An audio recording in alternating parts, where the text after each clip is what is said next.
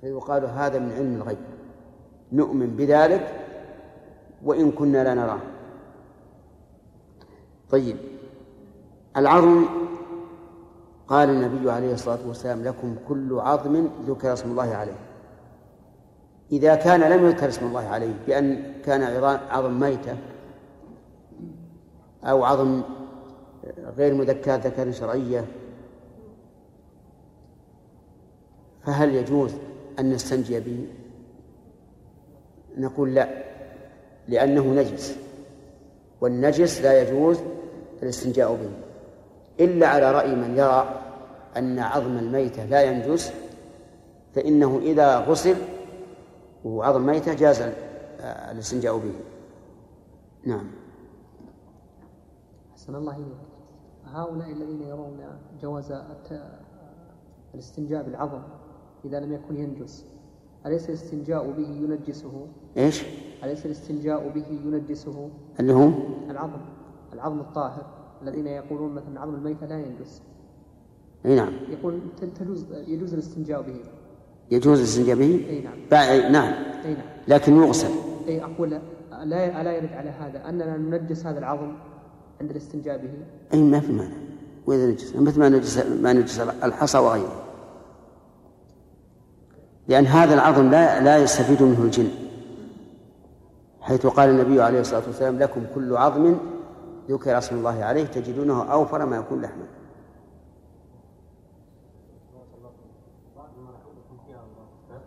يكون فيها إيش؟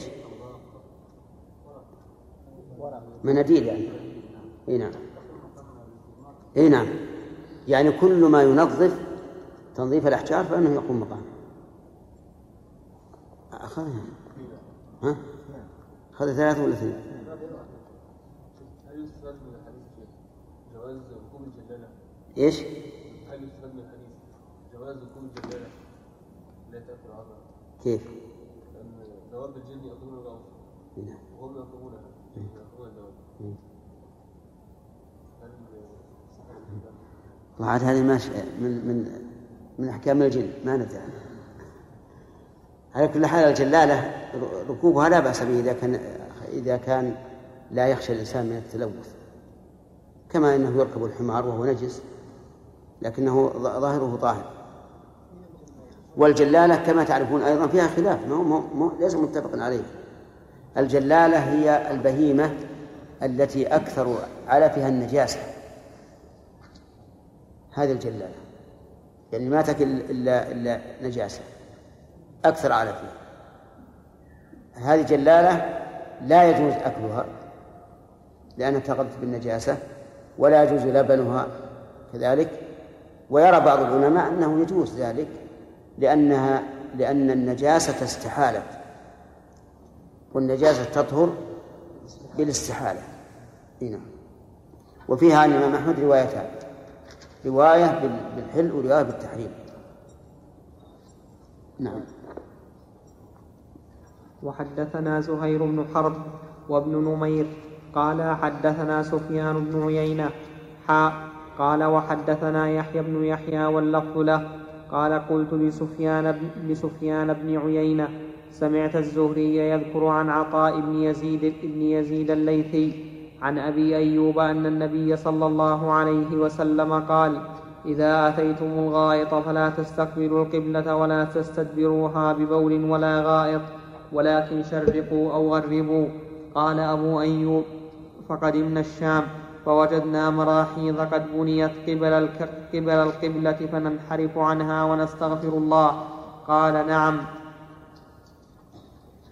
هذا الحديث فيه خطابان يختلف توجيههما.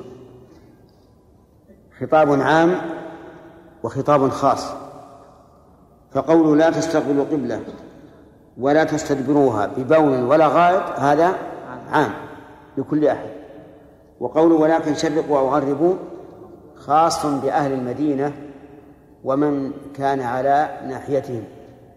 ممن إذا شرق أو غرب فإنه لا يستقبل القبلة ولا يستدبرها. وهل ينطبق على من كان في مثل أرضنا في القصيم؟ طبعا اللفظ العام ينطبق. لكن شرقوا أو غربوا لا ينطبق. لأنك إذا شرقت أو غربت استقبلت القبلة أو كدت أن تستقبل القبلة. طيب هل ينطبق هذا على الشام؟ نعم. ينطبق. لماذا؟ لأن الشام شمال.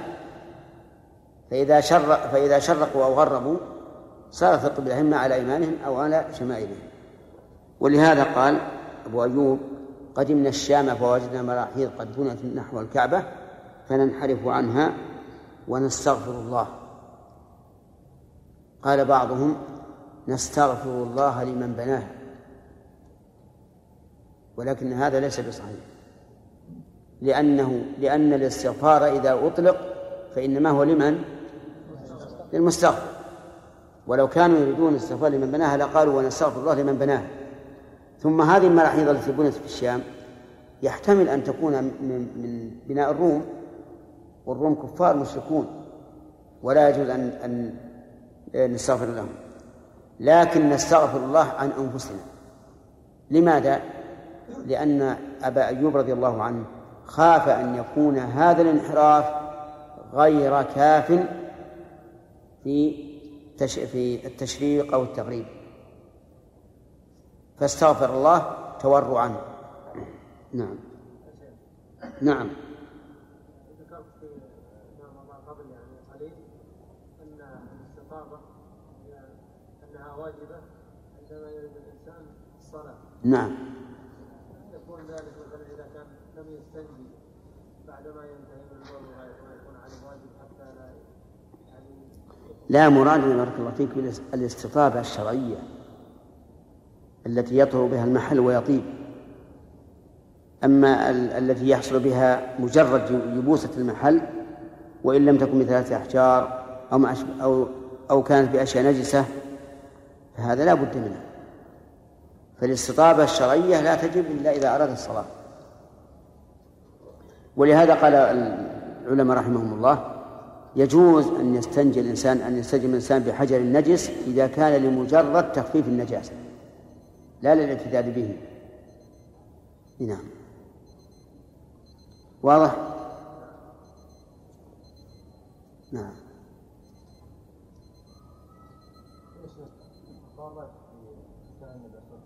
في إيش؟ قتاله ختانه والله ذكر ابن القيم رحمه الله الخلاف هل ولد مختونا أو أنه ختن؟ والله أعلم ما ذكر أدلة مقنعة إلى متى؟ ها؟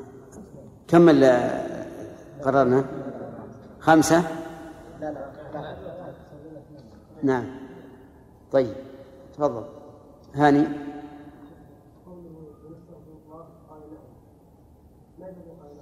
هذا جواب لأن لأنه سئل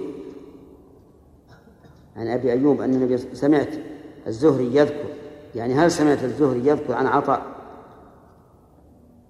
فقال سفيان نعم. ها؟ إيش؟ أي هذا جواب سفيان. قال قلت لسفيان بن عيينة سمعت الزهري يذكر عن عطاء بن يزيد الليثي عن أبي أيوب أن النبي صلى الله عليه وسلم وش الجواب؟ قال نعم نعم. وحدثنا أحمد بن الحسن بن خراش قال حدثنا عمر بن عبد الوهاب. نعم. قال حدثنا يزيد يزيد يزيد يعني ابن زريع. قال حدثنا روح عن سهيل عن القعقاع عن أبي صالح عن أبي هريرة عن رسول الله صلى الله عليه وسلم قال إذا جلس أحدكم على حاجته فلا يستقبل القبلة ولا يستدبرها.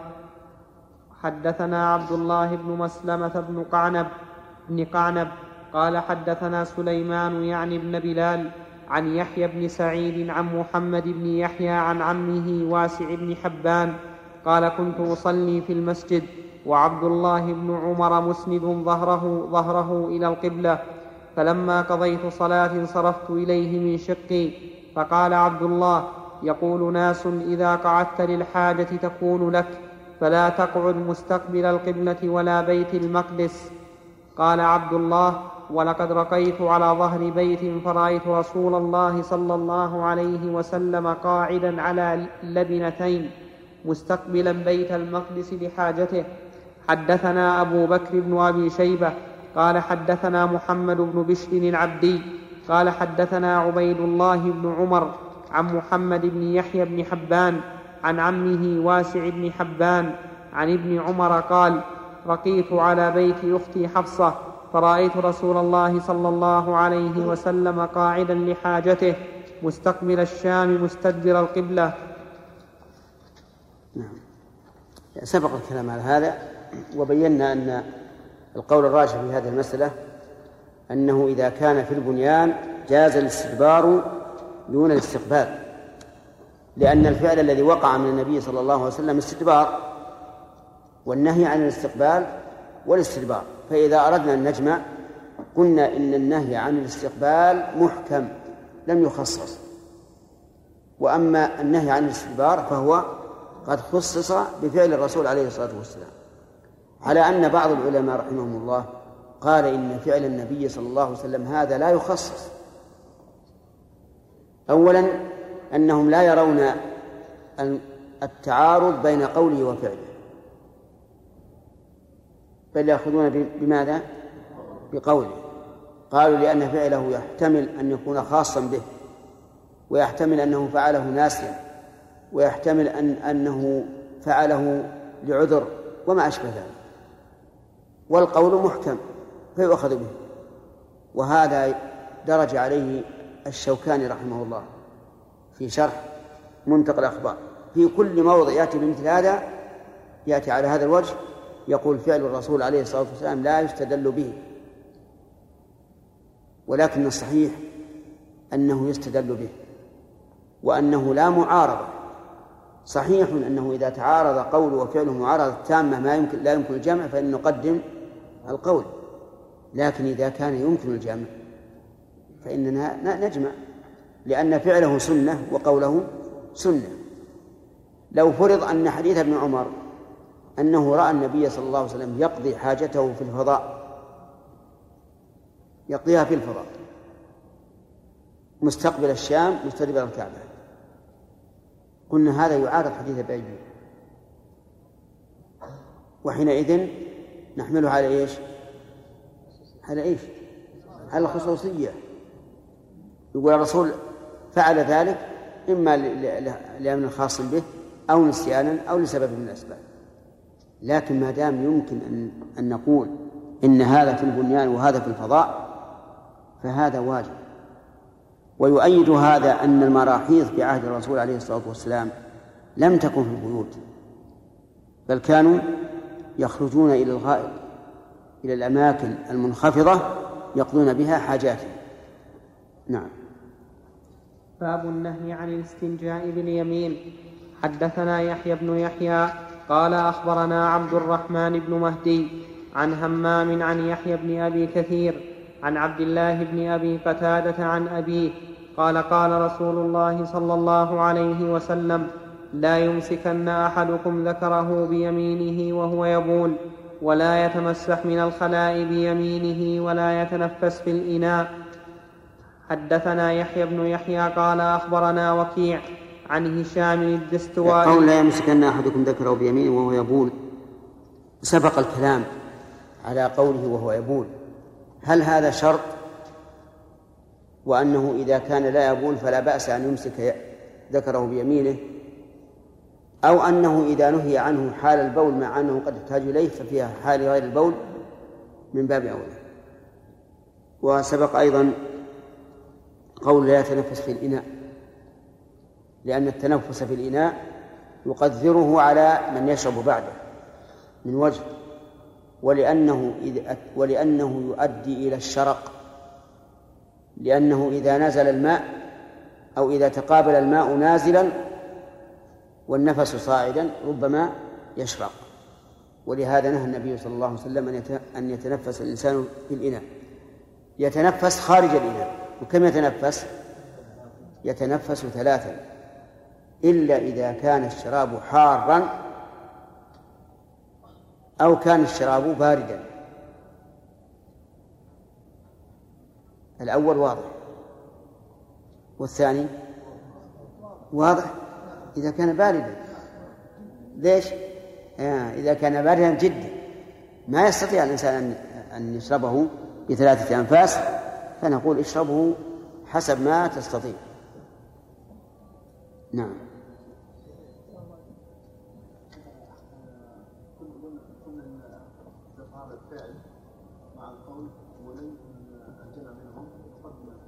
القول.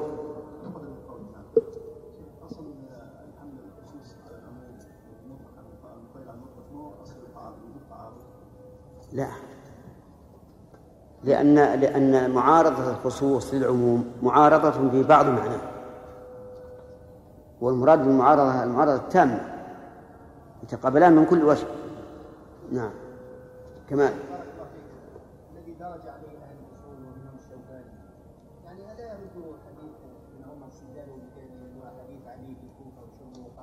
نعم. هو لا شك. أقول لا شك أنه مذهب ليس بجيد. لكننا نسوقه للاطلاع عليه فقط. وإلا فإن قول الرسول سنة وفعله سنة. واحتمال أنه ناسي خلاف الأصل. واحتمال أنه كان العلة خلاف الأصل. ولو أننا ذهبنا نتتبع الاحتمالات العقلية ما استقام لنا دليل. كل الأدلة أو كثير من الأدلة تدخلها الاحتمالات العقلية أي نعم.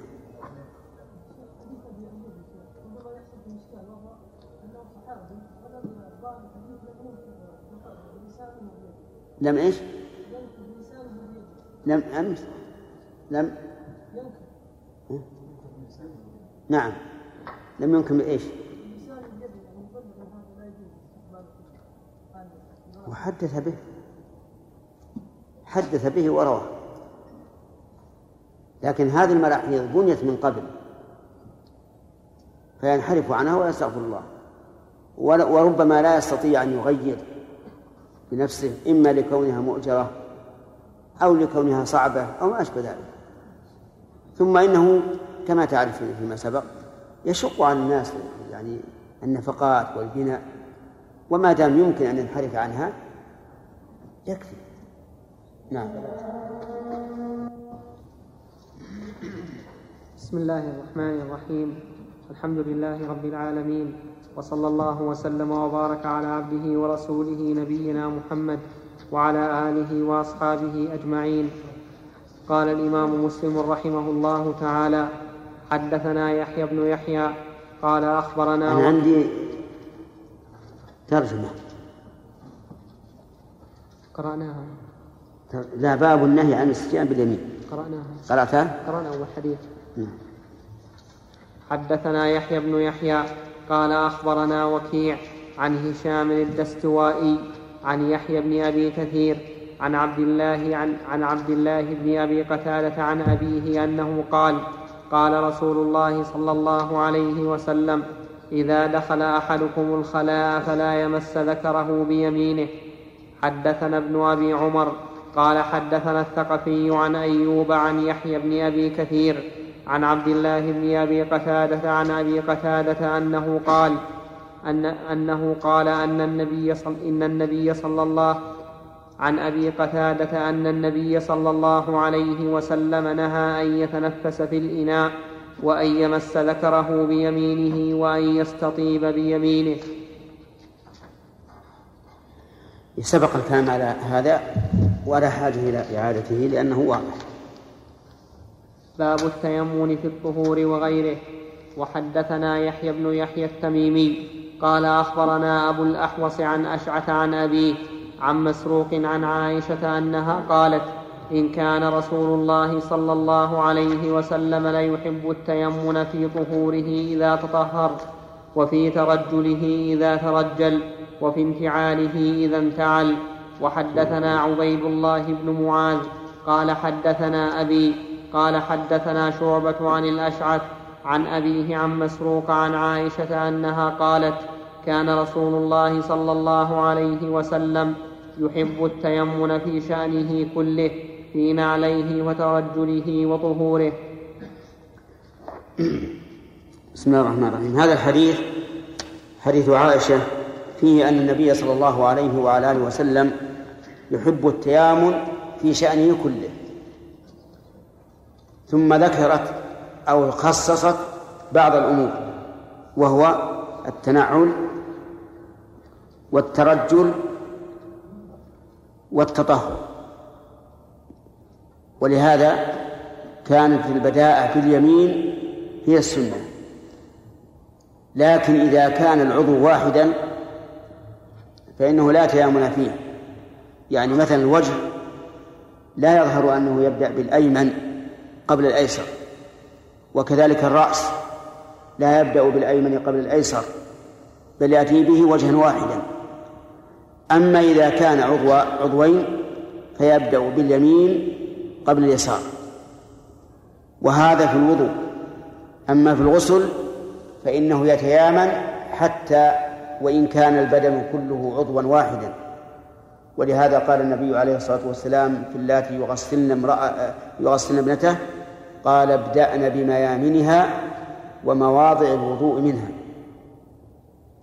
أما الترجل فهو دهن الشعر وتسريحه وإصلاحه وكذلك الحلق ينبغي أن يبدأ بالجانب الأيمن كما فعل النبي صلى الله عليه وعلى آله وسلم حين حلق رأسه في حجة الوداع. وأما الانتعال فكذلك يبدأ باليمين أي يلبس اليمنى قبل اليسرى والخلع بالعكس يخلع اليسرى قبل اليمنى. فهل أنتم تفعلون ذلك؟ ربما تنسون أو تغفلون. لكن احرص على السنة في كل ما وردت به. وقاس العلماء على ذلك إذا لبس الثوب فإنه يدخل الكم الأيمن قبل الأيسر. وإذا خلع يخلع الأيسر قبل الأيمن. السراويل كذلك يدخل الرجل اليمنى قبل اليسرى. وإذا خلع فبالعكس. أما ما يتعلق بدخول المنازل فالمسجد إذا دخله يقدم الرجل اليمنى. وإذا خرج يقدم الرجل اليسرى لأن المسجد أشرف من السوق فتقدم له الرجل اليمنى. في البيت لا أعلم سنة عن رسول الله صلى الله عليه وسلم في ذلك يعني إذا دخل بيته فهل يقدم اليمنى أو يقدم اليسرى؟ أو نقول لا يقصد شيئا من ذلك؟ يمشي وإن كانت اليمنى فاليمنى وإن كانت اليسرى فاليسرى. وقد يقال إنه يقدم اليمنى عند الدخول لأن عموم قوله وفي شأنه كله يدخل فيه ما إذا أراد أن يدخل إلى بيته. ولأن البيت أحسن من السوق لكثرة اللغو السوق وربما يكثر الفسوق وما أشبه ذلك. ولهذا كانت أبغض البلاد عند الله عز وجل مساجد آه، أسواقها. أبغض البلاد أسواقها. فمن هنا ممكن أن نقول يقدم الرجل اليمنى عند دخول البيت وعند الخروج منه يقدم الرجل اليسرى. أما في الأكل فإنه يأكل باليمنى. وجوبا. فإن الأكل بالشمال والشرب بالشمال محرم على القول الراجح. لأن النبي صلى الله عليه وعلى آله وسلم أمر بالأكل باليمين ونهى عن الأكل بالشمال. فقال لعمر بن أبي سلمة يا غلام سم الله وكل بيمينك. وقال لا يأكل أحدكم بيمينه ولا يشرب ب... نعم وقال لا يأكل أحدكم بشماله ولا يشرب بشماله فإن الشيطان يأكل بشماله ويشرب بشماله وأما دخول الأماكن القدرة كالمراحيض فإنه يقدم الرجل اليسرى عند الدخول والرجل اليمنى عند الخروج. نعم. شرف. إذا كان يحب أن يستخدم يساره يكون أيسر. يكون ظاهر أحسن اليمنى هل نلزمه بالتعود على اليمين؟ أم نقول مسألة الكتاب وما أشبهها؟ ما لا يفرق فيها؟ لأن في الأكل والشرب نعوده باليمين. حتى لو كان أيسر لأن بعض بعض الصبيان يكون أيسر. يعني عمله باليسرى هو هو الأصل عنده.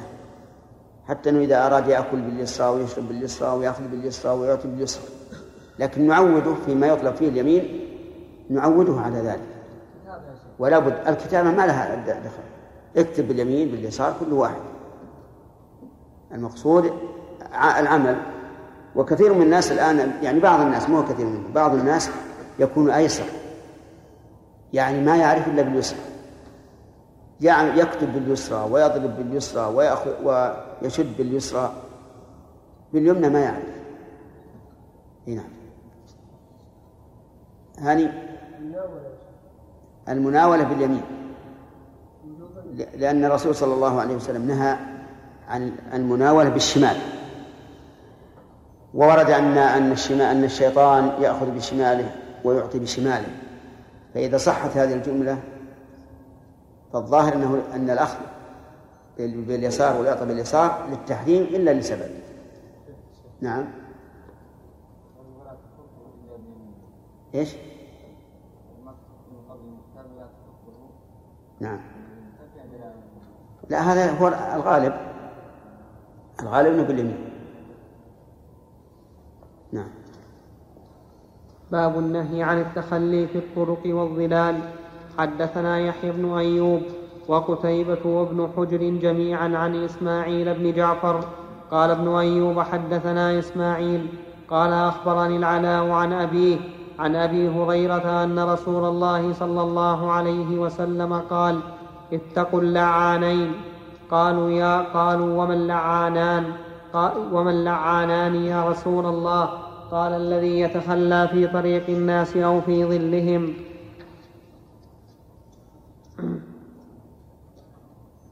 نعم. يقول باب النهي النهي عن التخلي في الطرقات. قال اتقوا اللعانين اتقوا بمعنى احذروا. اللعانين وهذه كلمة مجملة ولهذا استفسر الصحابة رضي الله عنهم عنها. لأن اللعان صيغة مبالغة من اللعن. فما اللعانان سأل الصحابة النبي صلى الله عليه وعلى آله وسلم عن ذلك وقال الذي يتخلى في طريق الناس أو في ظلهم وإنما سمى ذلك لعانا لأنه يكون سببا للعن الناس. فالناس مثلا إذا رأوا من يتخلى في طريقهم أو ظلهم لعنوه وسبوه وشتموه. وهذا الأمر اتقوا للوجوب وذلك لأن البول أو الغائط في هذه في هذين المكانين فيه إيذاء للمؤمنين. وقد قال الله تعالى والذين يؤذون المؤمنين والمؤمنات بغير ما اكتسبوا فقد احتملوا بهتانا وإثما مبينا. وقول في طريق الناس أو ظلهم أي الذي يتظللون به. وألحق العلماء بذلك مشمس الناس. يعني الذي يتشمسون فيه في أيام الشتاء.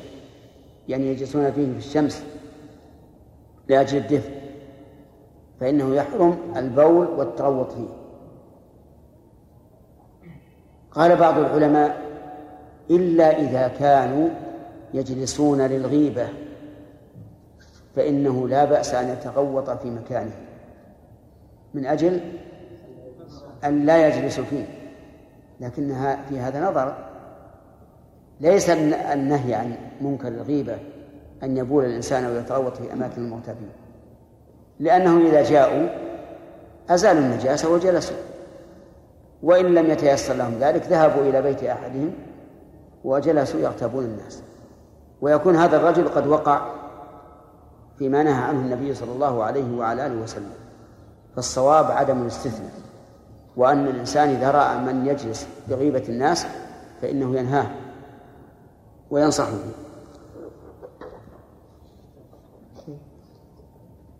فيه أيضا أماكن أخرى لا يجوز البول والتعود تحتها مثل تحت الأشجار المثمرة.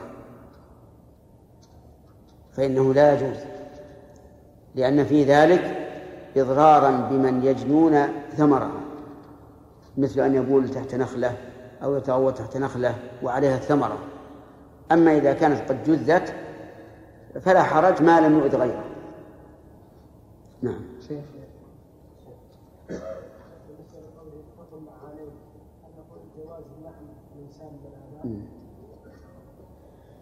هذا سؤال جيد. يعني هل هذا الحديث يدل على أنه يجوز؟ لعن من فعل هذا. يحتمل أنه أنه جائز لأنه مظلوم وله أن يدعو على ظالمه. ويحتمل أن النبي صلى الله عليه وسلم أراد أن يبين الواقع من الناس بقطع النظر عن حكمه. والأولى أن لا يلعن الأولى أن يدعو عليه بما يناسب ويقول اللهم اكفنا شره اللهم أزل عنا أذاه وما أشبه ذلك.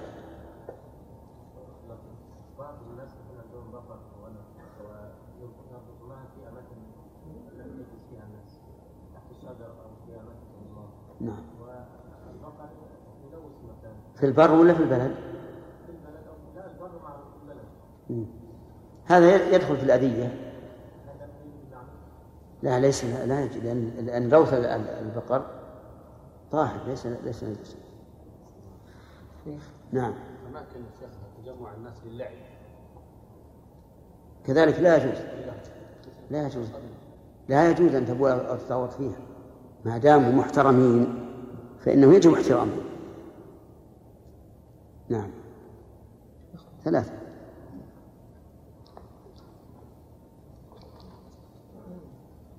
باب الاستنجاء بالماء من التبرز.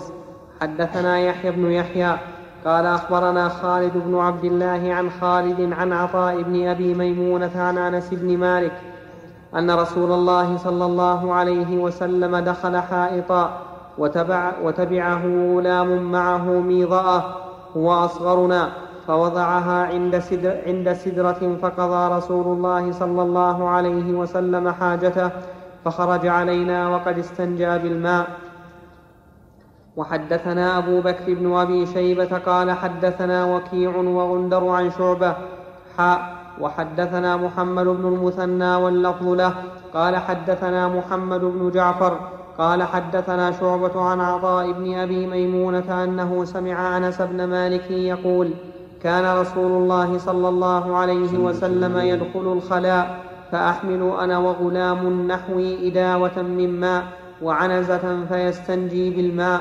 وحدثني زهير بن حرب وأبو كريب واللفظ لزهير. قال حدثنا إسماعيل يعني ابن علية. قال حدثني روح بن القاسم عن عطاء بن, ابن أبي ميمونة عن أنس بن مالك قال كان رسول الله صلى الله عليه وسلم يتبرز لحاجته فآتيه بالماء فيتغسل به. هذه الأحاديث الثلاثة كلها تدل على جواز الاستنجاء بالماء من التبرد وقد كان حصل فيه خلاف قديم وأنه لا يجوز للإنسان أن يقتصر على الاستنجاء بالماء. قالوا لأن الإنسان يلوث يده ويلطخها بالنجاسة فكيف يتطهر؟ ولكن الصحيح الذي دلت عليه السنة أنه يجوز أن يستنجي باليد من البول أو الغائط. وملاقاة النجاسة في هذه الحال ليس لقصد التلوث بها ولكن لقصد إزالتها فهو استعمال للتخلص من الأذى وليس للتلوث به. ونظير ذلك لو أن المحرم أصابه أصابه طيب وهو محرم فجعل يغسله بيده. فهل نقول إن هذا حرام عليه؟ لأنه مس الطيب؟ لا لا نقول ذلك. بل نقول هذا لا بأس به بل واجب عليه أن يغسله ليزيله عن نفسه. وأما الاقتصار على الاستجمار بالحجر فهذا أمر لا, لا إشكال فيه.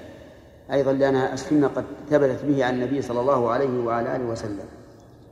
وأما الجمع بينهما فهو أنقى وأفضل. فصارت فصار التطهير تطهير التطهير من التبرز له ثلاث صور. الأولى بالماء وحده والثانية بالأحجار وحدها والثالثة أن يجمع بينهما وهذا أنقى وأحسن. لكن عند الجمع لا يبدأ بالماء يبدأ بالحجر لأن الحجر لا يحصل به الإنقاء التام. ولكن مع ذلك قال العلماء إذا لم يبقى إلا أثر لا يزيله إلا الماء فإن ذلك كاف في الاستجمار.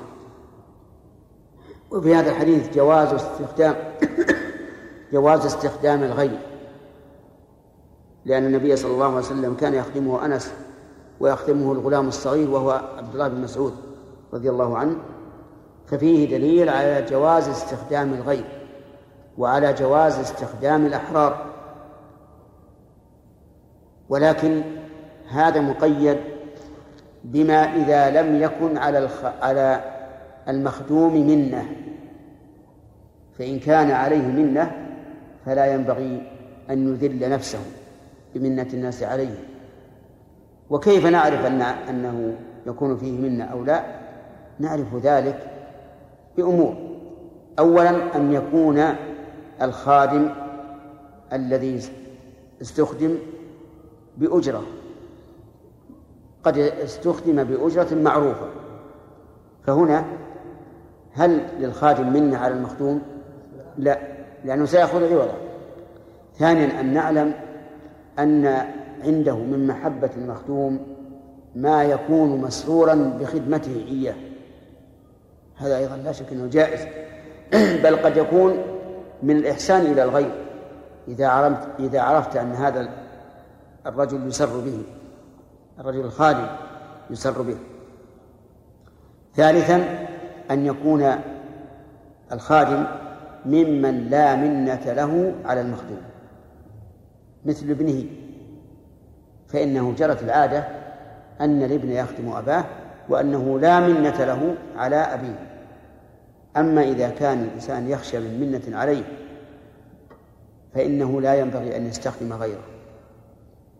لأن الإنسان ينبغي أن يكون عزيز النفس لا يذلها. ولهذا كان من جملة المواد التي كان الصحابة يبايعون رسول الله صلى الله عليه وعلى آله وسلم عليها أن لا يسألوا الناس شيئا. فكان الرجل, منهم يسقط صوت صوته من ناقته فينزل ويأخذ الصوت. لو لو تجلس مثل الأخوان. نعم.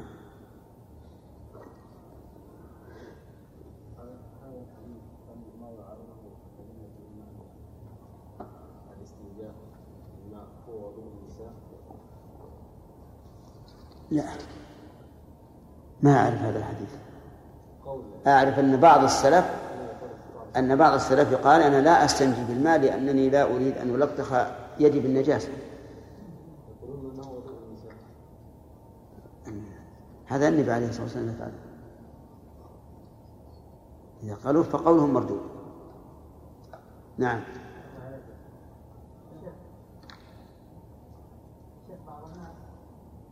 عنده مثلا بيت أو عماره ويكون له دكه حول هذه العماره فيجلس تحت الفساد فيركزون عليه ولا يجعلونه ينام يرتاح في بيته فيجعل مثلا زيتا محروق.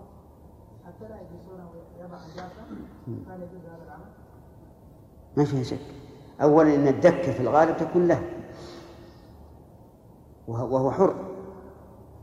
وإن شاء جعل الدكة مثلا من جنس الشاذروان شاذروان الكعبة.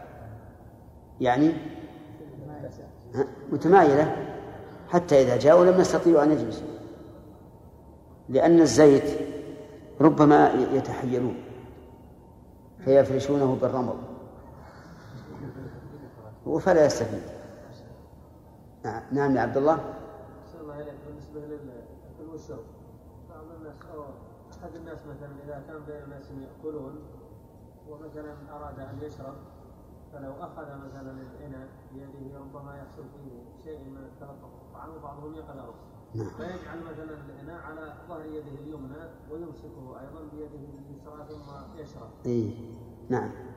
وبارك الله فيك ما ذكرت هو علة بعض الناس الذين يشربون باليسار إذا كانوا يأكلون يقول لو لو شربنا باليمين لتلطخ الإناء ولكن نقول كثير من الناس الآن يستعملون الكيسان الورقية التي لا يشرب فيها إلا واحد. فإذا تلوثت فلتتلوث لأن لا أحد شارب بعده. وإذا قدر أنه أنه يستعمل كاسا سوف يستعمله من بعده فإن الطريق إلى ذلك أن يمسك بأسفل الكاس. ويجعل أسفل الكاس بين السبابة والإبهام مدورا. فإذا لم يمكن ذلك فلا حرج أن يضعه على اليمنى مثلا أو أو ما أشبه ذلك أو على الراحة أو على الظهر ويمسك باليسرى. لأن لأننا نقول بهذه المحاولات حيث إن المسألة على سبيل التحريم. أما من قال إن المسألة على سبيل الكراهة فالأمر فيها أهون. يمكن أن يشرب باليسرى بأدنى سبب. نعم. يعني أقصد أن النهي للتحريم. باب المسح على الخفين حدثنا يحيى بن يحيى التميمي وإسحاق بن إبراهيم وأبو قريب جميعا عن أبي معاوية. حاء وحدثنا أبو بكر بن أبي شيبة. قال حدثنا أبو معاوية ووكيع. واللفظ ليحيى. قال أخبرنا أبو معاوية عن الأعمش عن إبراهيم عن همام قال بال جرير ثم توضأ ومسح على خفيه فقيل تفعل هذا؟ فقال نعم. رأيت رسول الله صلى الله عليه وسلم بال ثم توضأ ومسح على خفيه. قال الأعمش قال إبراهيم كان يعجبهم هذا الحديث لأن إسلام جرير كان بعد نزول المائدة. أو حدثناه إسحاق بن إبراهيم وعلي بن خشرم قال أخبرنا عيسى بن يونس حاء وحدثناه محمد بن أبي عمر قال حدثنا سفيان حاء وحدثنا من جاب بن الحارث التميمي قال أخبرنا ابن مسهر كلهم عن الأعمش في هذا الإسناد بمعنى حديث أبي معاوية غير نعم. غير أن في حديث عيسى وسفيان قال فكان أصحاب عبد الله يعجبهم هذا الحديث لأن إسلام جرير كان بعد نزول المائدة. هذا الباب في المسح الخفين. والمسح على الخفين ثابت في القرآن والسنة وإجماع أهل السنة. وخالف في ذلك الرافضة. فقالوا بعدم جواز المسح على الخفين. أما الدليل من القرآن ففي قول الله تبارك وتعالى يا أيها الذين آمنوا إذا قمتم إلى الصلاة فاغسلوا وجوهكم وأيديكم إلى المرافق وامسحوا برؤوسكم وأرجلكم إلى الكعبين. وهذه قراءة سبعية ثابتة. ومعلوم أن قوله أرجلكم معطوف على قوله برؤوسكم والعطف يقتضي اشتراك المعطوف والمعطوف عليه في الحكم. وعلى هذا فتكون الآية دالة على أن الرجلين يمسحان. وقد تكلف بعض الناس في تخريج قراءة الجر. تكلفوا فيها في تخريجها على قواعد اللغة العربية ولكن الصحيح أنها لا تكل أنه لا تكلف فيها وأنها معطوفة على الرؤوس باعتبار أنها تمسح. فإذا قال قائل بناء على ذلك يكون فرض الرجل إما الغسل وإما المسح. وأن الإنسان مخير في ذلك لأن القراءتين كالصفتين. قلنا نعم الأمر كذلك. ولكن السنة بينت أنه لا خيار بين الغسل والمسح وأن الرجل إذا كانت مكشوفة فالواجب الغسل. ولهذا صاح النبي صلى الله عليه وسلم بأعلى صوته حين جعل الصحابة يتوضؤون ويمسحون أرجلهم. نادى بأعلى صوته ويل للأعقاب من النار. فدل هذا على أنه لا يجوز المسح. فيما إذا كانت الرجل مكشوفة. إذن يكون المسح جائزا فيما إذا كانت مستورة كما جاءت في السنة وذلك في إيش؟ في الخفين. طيب. أما دلالة السنة على ذلك فإنها متواترة. وكما قال الناظم مما تواتر حديث من كذب ومن بنى لله بيتا واحتسب ورؤية شفاعة والحوض ومسح خف ومسح خفين وهذه بعض.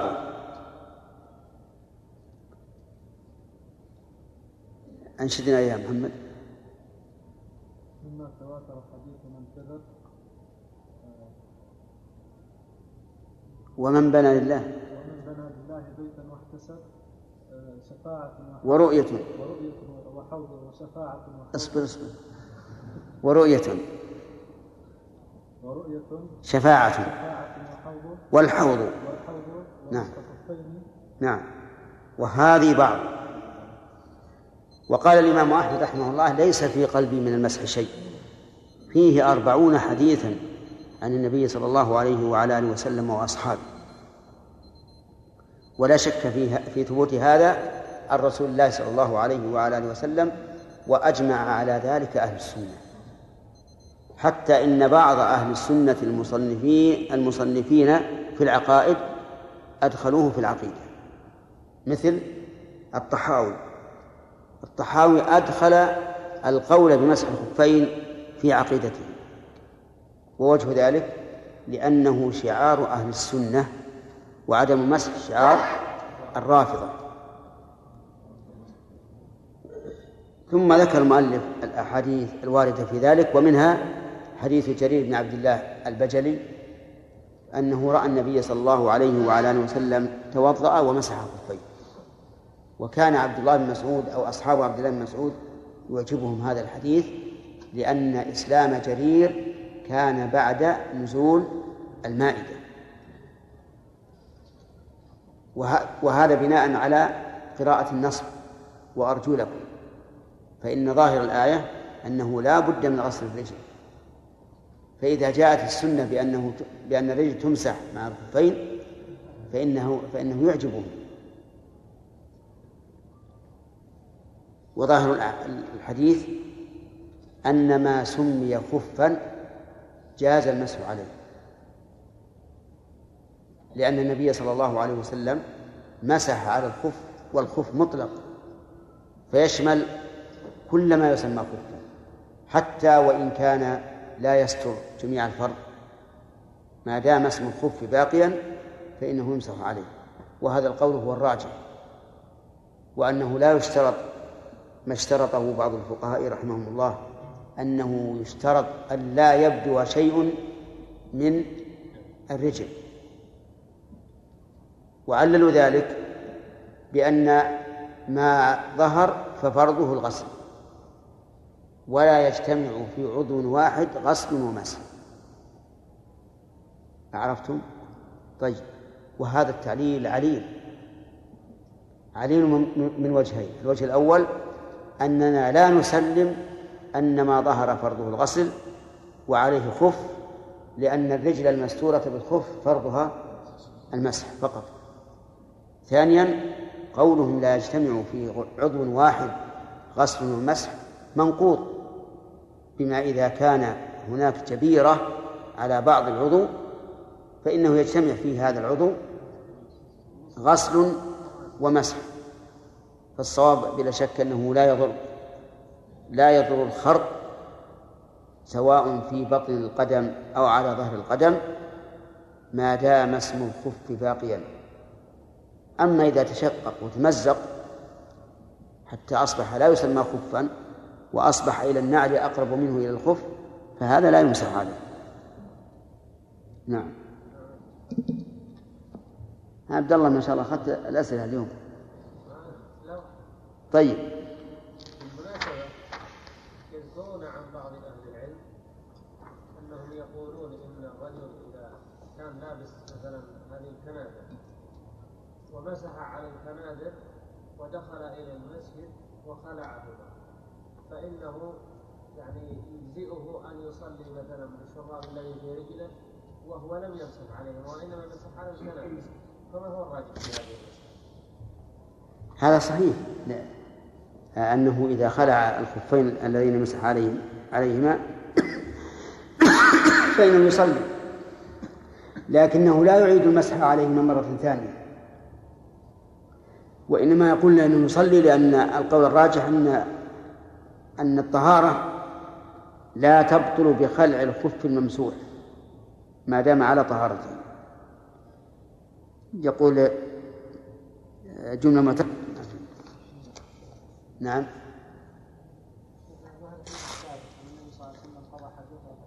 نعم. نعم. كيف؟ إي نعم لا بأس إذا السترة اللي في البر لا لا لا يستظل الناس بها لا بأس بها سليم إذا ثبت أن السنة مثل مثل يا شيخ وعلوا عليه التعليلات الواهية الواهية وش؟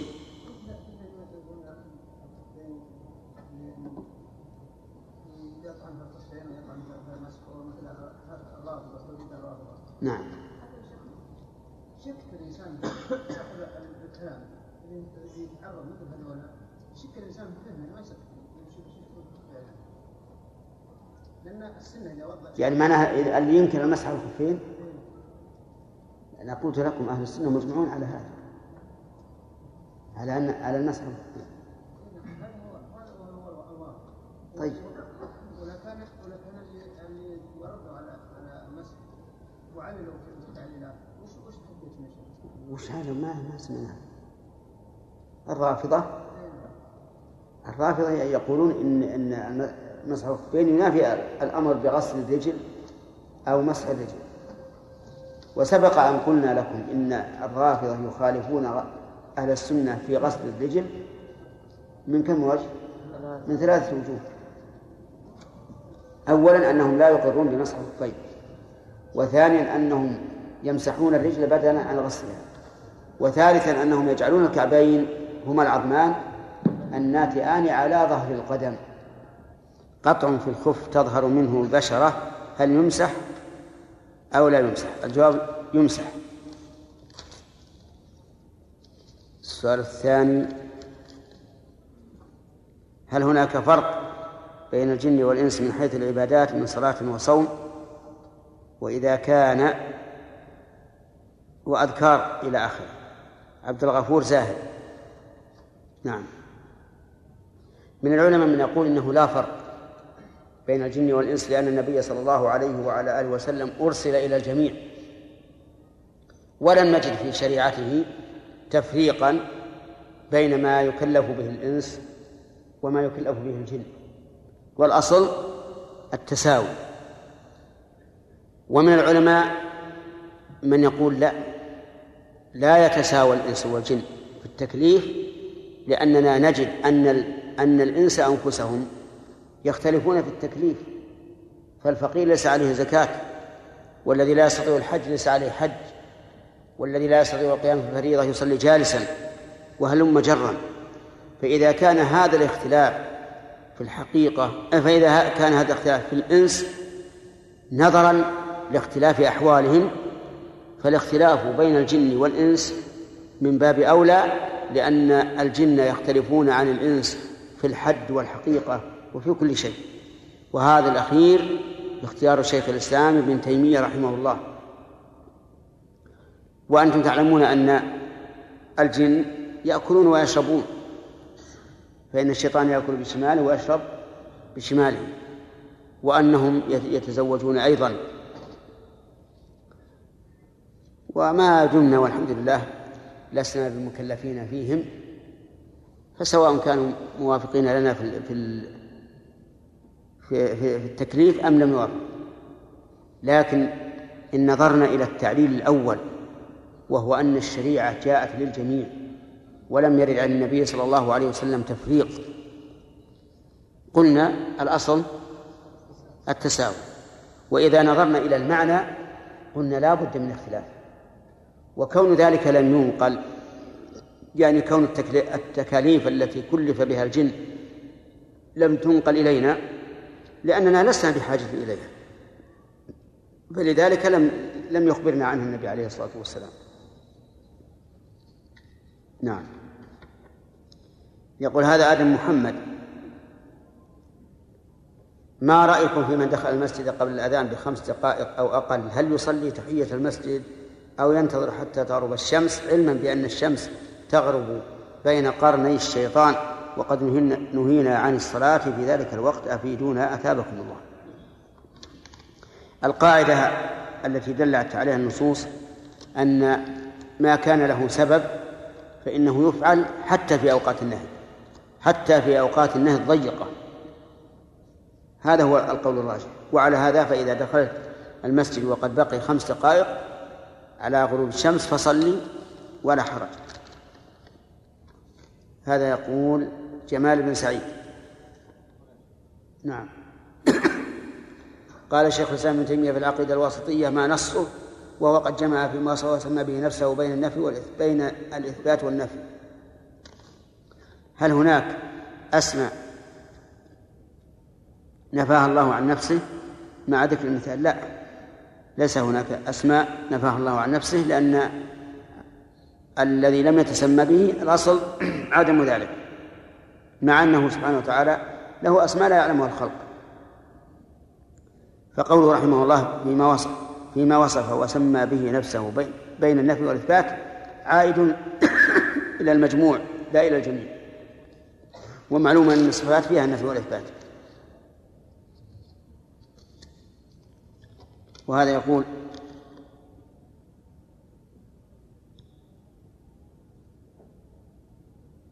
معتصم صلاح. نعم. كيف نوفق قوله بين قوله تعالى إن بعض الظن إثم وقوله صلى الله عليه وسلم إياكم والظن فإن الظن أكذب الحديث. فيها أشكال؟ نعم. ليس كل الظن نعم صحيح. هذا عموم يحمل قول الرسول إياكم الظن على الظن الذي هو أكذب الحديث الظن المحرم. وأما الظن الذي له قرائن فلا يدخل الحديث. أخبروني إذا أخذنا الخمس. هذا معنى؟ هذا سعد سعد زين الدين.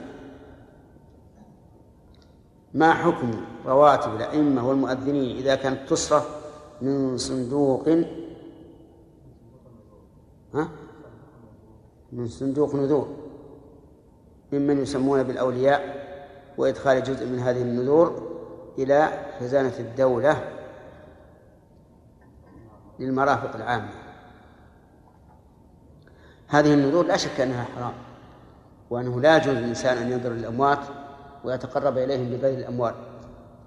ولكنها يحل أن تصرف في المصالح العامة للمسلمين سواء في إصلاح الطرق أو في رواتب المؤذنين أو رواتب المدرسين أو القضاة أو ما أشبه ذلك.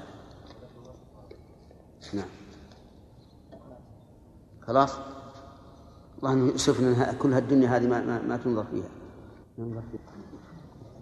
بسم الله الرحمن الرحيم. الحمد لله رب العالمين. وصلى الله وسلم على نبينا محمد وعلى آله وصحبه أجمعين. قال الإمام مسلم رحمه الله تعالى في كتاب الطهارة حدثنا يحيى بن يحيى التميمي قال أخبرنا أبو خيثمة عن الأعمش عن شقيق عن حذيفة قال كنت مع النبي صلى الله عليه وسلم. فانتهى إلى سباطة قوم فبال قائما فتنحيت. فقال ادنه فدنوت حتى قمت عند عقبيه فتوضأ فمسح على خفيه. حدثنا يحيى بن يحيى قال أخبرنا جرير عن منصور عن أبي وائل قال كان أبو موسى يشدد في البول ويبول في قارورة ويقول إن بني إسرائيل كان إذا أصاب جلد أحدهم بول قرضه بالمقاريض فقال حذيفة لوددت أن صاحبكم لا يشدد هذا التشديد فلقد رأيتني أنا ورسول الله صلى الله عليه وسلم نتماشى فأتى سباطة فأتى سباطة خلف حائط فقام كما يقوم أحدكم فبال فانتبذت منه فأشار إلي فجئت فقمت عند عقبه حتى فرغ. بسم الله الرحمن الرحيم. هذا الحديث سبق لنا الكلام عليه إلا قضية البول في القارورة. ولا شك أن هذا من التشديد الذي لم ترد لم ترد بمثل السنة بل ولا يجوز أن يشدد الإنسان على نفسه هذا التشديد. ولكن هذا من اجتهاد أبي موسى رضي الله عنه والصحابي كغيره يخطئ ويصيب. وقد قلنا فيما سبق إن قول الصحابي حجة بشرط أن لا يخالف نصا أو لا يخالف صحابيا آخر. فإن خالف نصا فالعمل على النص وإن خالف صحابيا آخر وجب النظر في الراجح. نعم. حدثنا قتيبة بن سعيد قال حدثنا ليث. طيب فيها هنا فأشار إلي فجئت. وفي الأول يقول فقال أدنه ولا ولا منافاة فإنه يمكن أن يكون جمع بين القول والإشارة. نعم. حدثنا قتيبة بن سعيد قال حدثنا ليث حاء وحدثنا محمد بن رمح بن المهاجر قال أخبرنا الليث عن يحيى بن سعيد عن سعد بن إبراهيم عن نافع بن جبير عن عروة بن المغيرة عن أبي عن عروة عن عروة بن المغيرة عن أبيه المغيرة بن شعبة عن رسول الله صلى الله عليه وسلم أنه خرج لحاجته فاتبعه المغيرة بإداوة فيها ماء فصب عليه حين فرغ من حاجته فتوضأ ومسح على الخفين. وفي رواية ابن رمح مكان حين حتى وحدثناه محمد بن المثنى قال حدثنا عبد الوهاب قال سمعت يحيى بن سعيد بهذا الإسناد وقال فغسل وجهه ويديه ومسح برأسه ثم مسح على الخفين. وحدثنا يحيى بن يحيى التميمي قال أخبرنا أبو الأحوص عن أشعث عن الأسود بن هلال عن المغيرة بن شعبة قال بينا أنا مع, مع رسول الله صلى الله عليه وسلم ذات ليلة إذ نزل فقضى حاجته ثم جاء فصببت عليه من إداوة كانت معي فتوضأ ومسح على خفيه وحدثنا أبو بكر بن أبي شيبة وأبو كريب قال أبو بكر حدثنا أبو معاوية عن الأعمش عن مسلم عن مسروق عن المغيرة بن شعبة قال كنت مع النبي صلى الله عليه وسلم في سفر فقال يا مغيرة خذ الإداوة فأخذتها ثم خرجت معه فانطلق رسول الله صلى الله عليه وسلم حتى توارى عني فقضى حاجته ثم جاء وعليه جبة شامية ضيقة الكمين فذهب يخرج يده من كمها فضاقت عليه فأخرج يده من أسفلها فصببت عليه فتوضأ وضوءه للصلاة ثم مسح على خفيه ثم صلى. وحدثنا إسحاق بن إبراهيم وعلي بن خشرم جميعا عن عيسى بن يونس. قال إسحاق أخبرنا عيسى قال حدثنا الأعمش عن مسلم عن مسروق عن المغيرة بن شعبة قال خرج رسول الله صلى الله عليه وسلم ليقضي حاجته. فلما رجع تلقيته بالإداوة فصببت عليه فغسل يديه ثم غسل وجهه ثم ذهب ليغسل ذراعيه فضاقت الجبة فأخرجها من تحت الجبة فغسلهما ومسح رأسه ومسح على خفيه ثم صلى بنا. نعم. نعم. هنا أخرجها هنا أخرجهما فأخرجهما من تحت الجبة فغسلهما ومسح رأسه ومسح على خفيه ثم صلى بنا. حدثنا محمد بن عبد الله بن نمير قال حدثنا أبي قال حدثنا زكريا عن عامر قال أخبرنا عروة بن المغيرة عن أبيه قال كنت مع النبي صلى الله عليه وسلم ذات ليلة في مسير فقال لي أمعك ماء؟ قلت نعم فنزل عن راحلته فمشى حتى توارى في سواد الليل ثم جاء فافرغت عليه من الإداوة فغسل وجهه وعليه جبة من صوف فلم يستطع أن يخرج ذراعيه منها حتى أخرجهما من أسفل الجبة فغسل ذراعيه ومسح برأسه ثم أهويت لأنزع خفيه فقال دعهما فإني أدخلتهما طاهرتين. ومسح عليهما. وحدثني محمد بن حاتم قال حدثنا إسحاق بن منصور قال حدثنا عمر بن أبي زائدة عن الشعبي عن عروة بن المغيرة عن أبيه أنه وضأ النبي صلى الله عليه وسلم فتوضأ ومسح على خفيه فقال له فقال له فقال إني أدخلتهما طاهرتين. هذه أحاديث المسح على الخفين عن جرير والمغيرة وغيرهما من الصحابة وقد سبق أن أحاديث المسح على الخفين متواترة لكنها من باب التواتر المعنوي.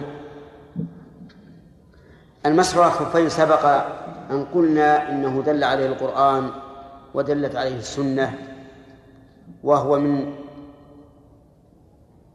عقائد أهل السنة والجماعة عند بعض أهل العلم. ولكن لا بد فيه من شروط. الشرط الأول أن يلبسهما على طهارة على طهارة بالماء لا على طهارة التيمم. ودليل ذلك قول النبي صلى الله عليه وعلى آله وسلم للمغيرة إني أدخلتهما طاهرتين. وهذا يدل على أنه تطهر طهارة تتعلق بالقدمين. ومعلوم أن التيمم لا يتعلق بالقدمين. ولهذا قال العلماء لو لبسهما على طهارة التيمم لم يمسح لأن طهارة التيمم لا علاقة لها بالقدمين. الشرط الثاني أن يكون ذلك بالحدث الأصغر لا في الجنابة. ويدل لهذا حديث صفوان بن عسار رضي الله عنه قال أمرنا رسول الله صلى الله عليه وعلى آله وسلم إذا كنا سفرا ألا ننزع خفافنا ثلاثة أيام ولياليهن إلا من جنابة ولكن من غائط وبول ونوم. فقال إلا من جنابة. وعلى هذا فإذا كان على الإنسان خفان وأصابته جنابة فلا بد أن يخلعهما ويغسل القدمين. هذا من جهة من جهة الدليل. من جهة التعليل أن طهارة الجنابة ليس فيها شيء يمسح حتى الرأس الذي كان يمسح في الوضوء في الجنابة لا لا يمسح يجب أن يغسل. فإذا كان المسح الأصلي لا يوجد في طهارة الجنابة فالمسح الفرعي من باب من باب أولى. طيب. الشرط الثالث أن يكون في المدة المحددة شرعا. وهي للمقيم يوم وليلة وللمسافر ثلاثة أيام بلياليها تبتدئ هذه المدة من أول مرة مسح بعد الحدث.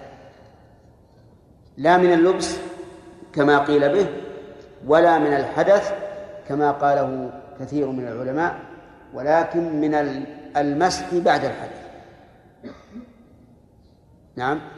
الدليل أن النبي صلى الله عليه وسلم قال يمسح المقيم يوم يوما وليلة.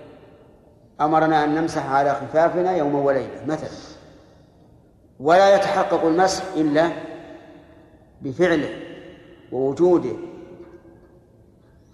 والمسألة فيها أقوال ثلاثة. قول شاذ لا ينقله إلا النادر من العلماء. وهو أن ابتداء المدة من اللبس. وقول عليه كثير من العلماء وهو أن ابتداء المدة من الحدث بعد اللبس. والقول الثالث من المسح بعد الحدث. وهذا القول هو الراجح. ويظهر أثر الخلاف في رجل لبس خفيه لصلاة الفجر وأحدث في منتصف الضحى ومسح بعد زوال الشمس.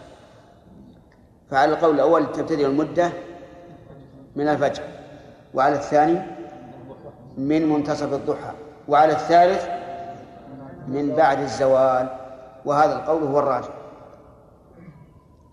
الشرط الخامس الرابع أن يكونا طاهرين أي الخفان أن يكونا طاهرين.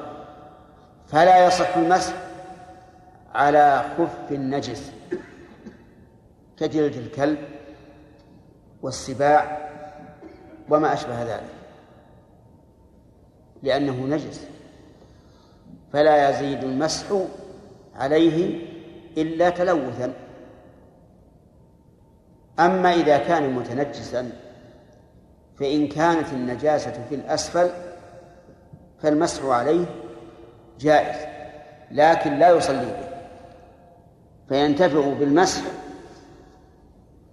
في قراءة القرآن مثلا أو في مس المصحف أو ما أشبه ذلك. وأما الصلاة فلا يصلي في خف متنجس كما لا يصلي في خف النجس وهل يسقط تقدير المدة عند الحاجة؟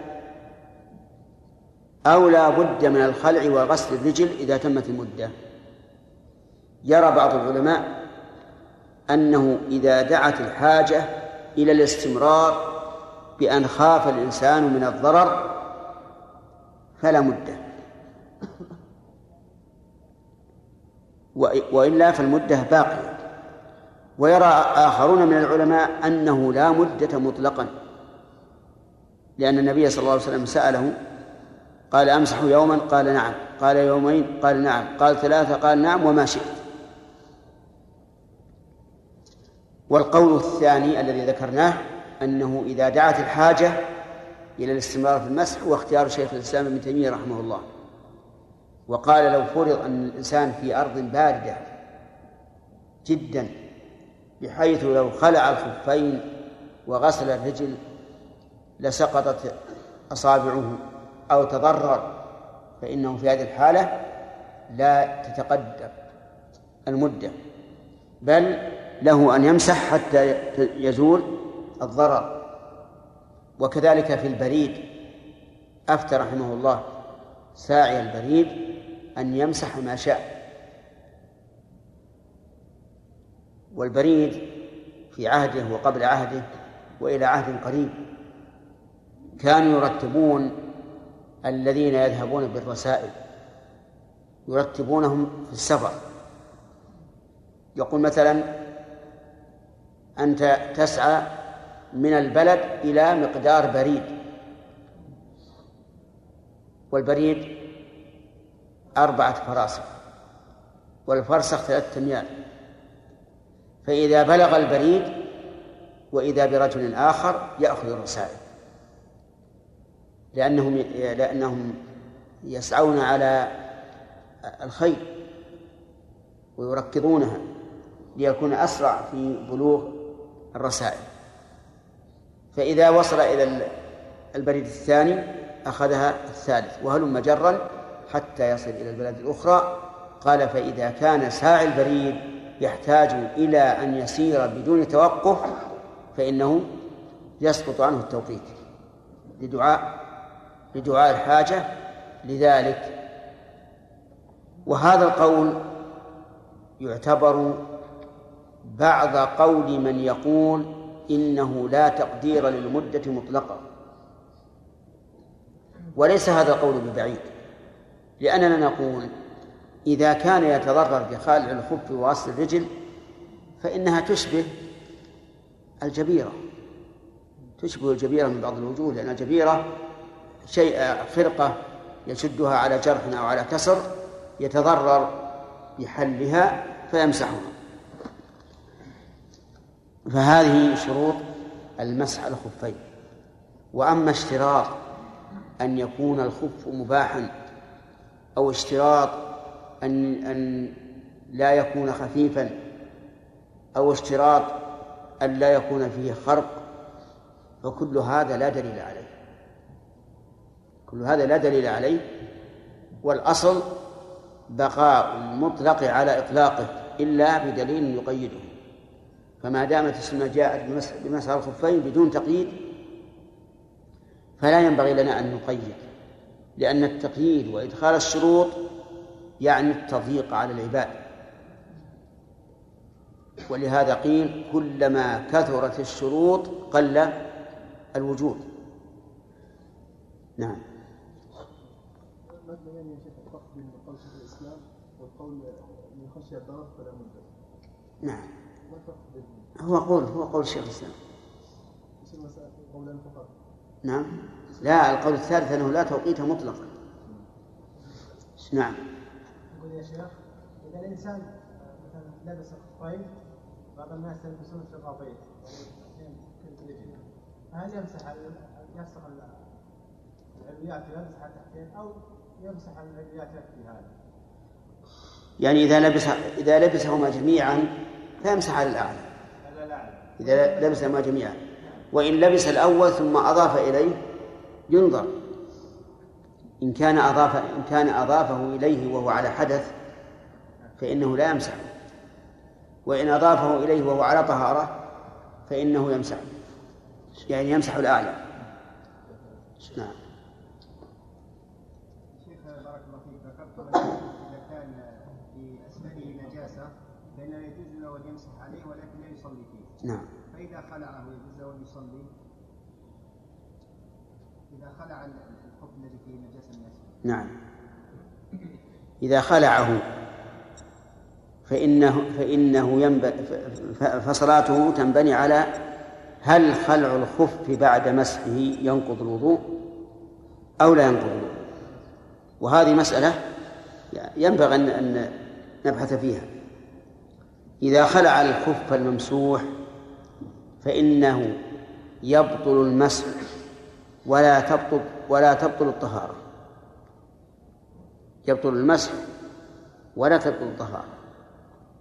والفرق أنه لو أعاده لم يمسح. حتى لو فرض أنه لم لم يحدث يعني مثلا أوجس حرا فخلعه وقد مسحه. فطهارته باقية لكن لا يعيده على هذه الطهارة. يبطل المسح. أما الطهارة فلا تبطل. وقال بعض العلماء إنها تبطل. والذي قال إنها تبطل نطالبه بالدليل. ووجه ذلك أن هذا الرجل الذي مسح على خفيه أو جواربه تمت طهارته بمقتضى الدليل الشرعي. وما ثبت بالدليل الشرعي فإنه لا يرتفع إلا بدليل شرعي. ولا دليل. وقاس بعض العلماء هذه المسألة على ما إذا مسح الإنسان رأسه. ثم فإن الممسوح قد قد زال. فهل يبطل وضوءه؟ لا يبطل. حتى عند القائلين بأنه إذا خلع الخف الممسوح بطل وضوءه لا يبطل إذا حلق الشعر الممسوح. فيقال أي فرق؟ فإن قالوا الفرق أن مسح الرأس طهارة أصلية ومسح الخف طهارة بدل.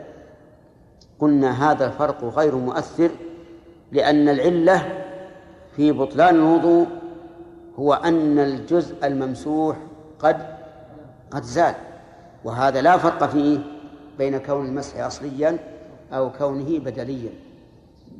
ولهذا كان القول الراجح أن خلع الخف يبطل إيش؟ المسح ولا يبطل الوضوء. هذه مسألة. المسألة الثانية أيضا وإن لم تكن سألت عنها إذا تمت المدة. إذا تمت المدة فهل ينتقض الوضوء؟ يعني مثلا هو مسح أمس الساعة السادسة مساء يعني قبل أذان المغرب بساعة إلا خمس دقائق. ثم توضأ قبل المغرب بساعة. تمت المدة. هل ينتقض الوضوء فنقول لا بد من أن تتوضأ لصلاة المغرب أو لا ينتقض. هذا فيه خلاف بين العلماء. منهم من قال إن وضوءه ينتقض لأن مدة المسح انتهت. ومنهم من قال إنه لا ينتقض. والصواب الذي لا شك فيه أنه لا ينتقض وأن طهارته باقية.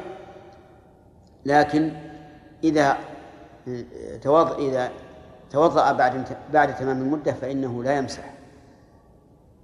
فالذي ينتهي بانتهاء المدة ليس الطهارة ولكن المسح. نعم. في حديث المغيرة نعم. الرسول صلى الله عليه وسلم حينما سأل عن الماء ما استنجى نعم وهو وهو كذلك. هل هذا يعني على السواء؟ استجمار. استجمار. استجمر فقط. مع وجود الماء أي نعم يجوز. يجوز الاستجمار مع وجود الماء ونحن ذكرنا أمس لكنك لم تحضر.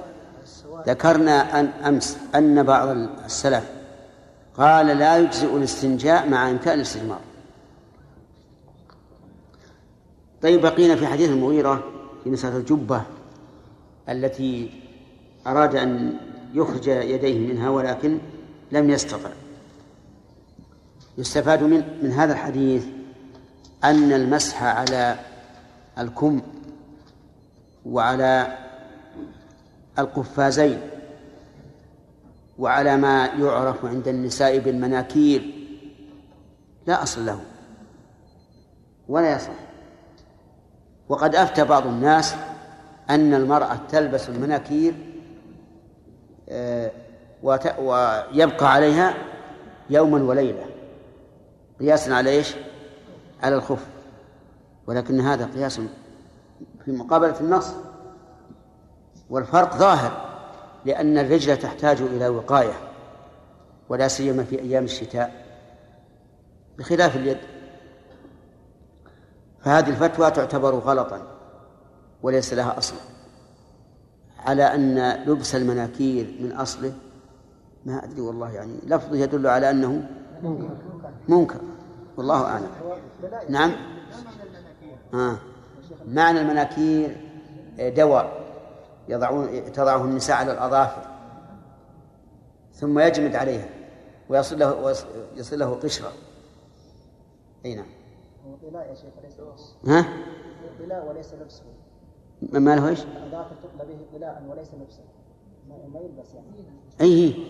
لا لكن يزال. لأنه قشر. أي نعم. نعم. باب المسح على الناصية والعمامة. وحدثني محمد بن عبد الله بن ابن بزيع. قال حدثنا يزيد يعني ابن زريع.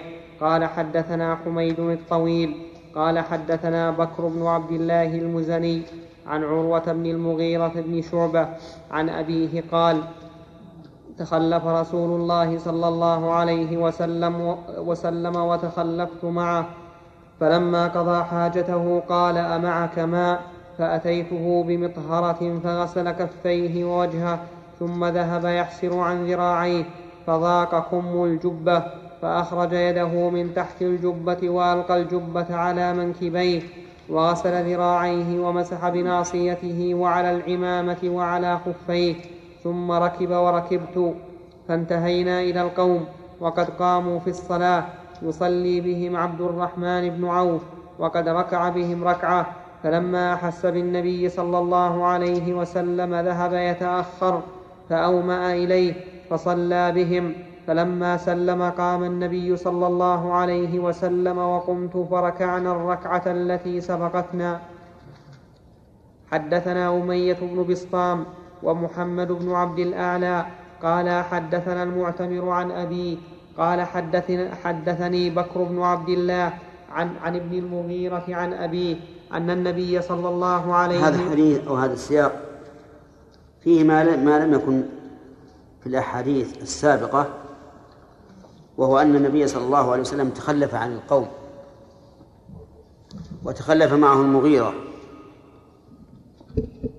و وأنه أدرك القوم نعم وأنه مسح بناصيته وعلى العمامة الناصية مقدم الرأس قال الله تعالى ما من دابة إلا هو آخذ بناصيتها.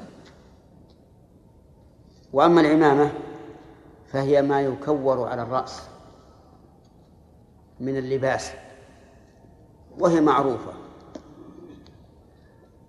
وبهذا نعرف أنه تجوز أو يجوز المسح على العمامة التي على الرأس. والأحاديث الواردة في العمامة ليس فيها أي شرط. يعني ليس فيها أنها أنه لابد أن تلبس على طهارة. وليس فيها أنها مؤقتة بيوم وليلة للمقيم وثلاثة أيام للمسافر. صحيح أنه لا بد أن تكون في الطهارة الصغرى لأنه لا بد في الطهارة الكبرى من إزالتها وغسل الرأس.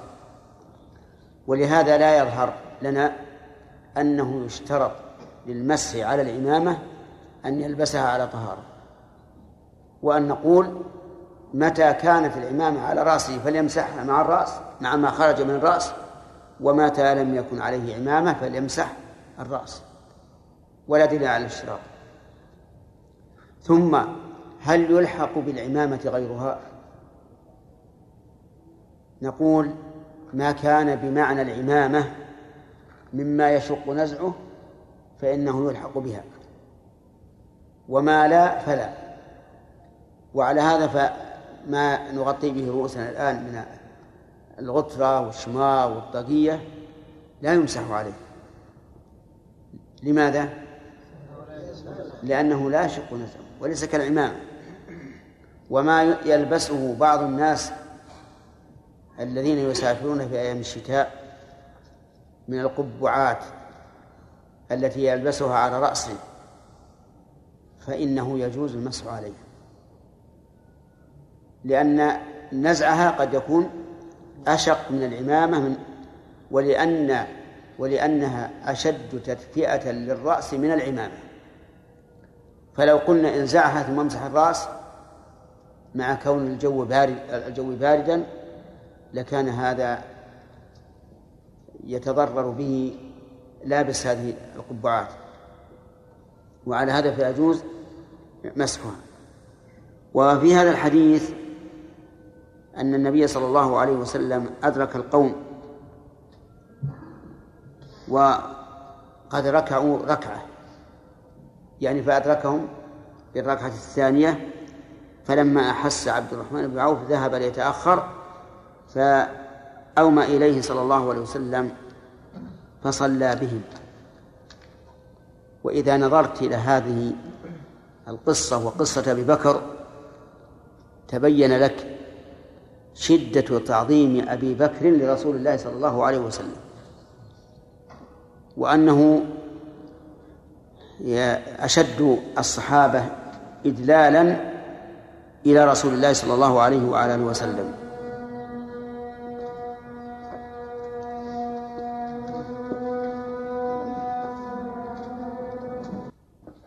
بسم الله الرحمن الرحيم. الحمد لله رب العالمين. وصلى الله وسلم وبارك على عبده ورسوله نبينا محمد وعلى آله وصحبه أجمعين. قال الإمام مسلم رحمه الله تعالى في كتاب الطهارة حدثنا أمية بن بسطام في باب. في باب المسح على الناصية والعمامة. حدثنا أمية بن بسطام ومحمد بن عبد الأعلى قال حدثنا المعتمر عن أبيه قال حدثني بكر بن عبد الله عن ابن المغيرة عن أبيه أن النبي صلى الله عليه وسلم مسح على الخفين ومقدم رأسه وعلى عمامته. وحدثنا محمد بن عبد الأعلى قال حدثنا المعتمر عن أبيه عن بكر عن الحسن عن ابن المغيرة عن أبيه عن النبي صلى الله عليه وسلم بمثله. وحدثنا محمد بن بشار ومحمد بن حاتم جميعا عن يحيى القطان قال ابن حاتم حدثنا يحيى بن سعيد عن التيمي عن بكر بن عبد الله عن الحسن عن ابن المغيرة بن شعبة عن, عن ابن المغيرة بن شعبة عن أبيه قال بكر وقد سمعت من ابن المغيرة أن النبي صلى الله عليه وسلم توضأ فمسح بناصيته وعلى العمامة وعلى الخفين. وحدثنا أبو بكر بن أبي شيبة ومحمد بن العلاء قال حدثنا أبو معاوية وحدثنا إسحاق قال أخبرنا عيسى بن يونس كلاهما عن الأعمش عن الحكم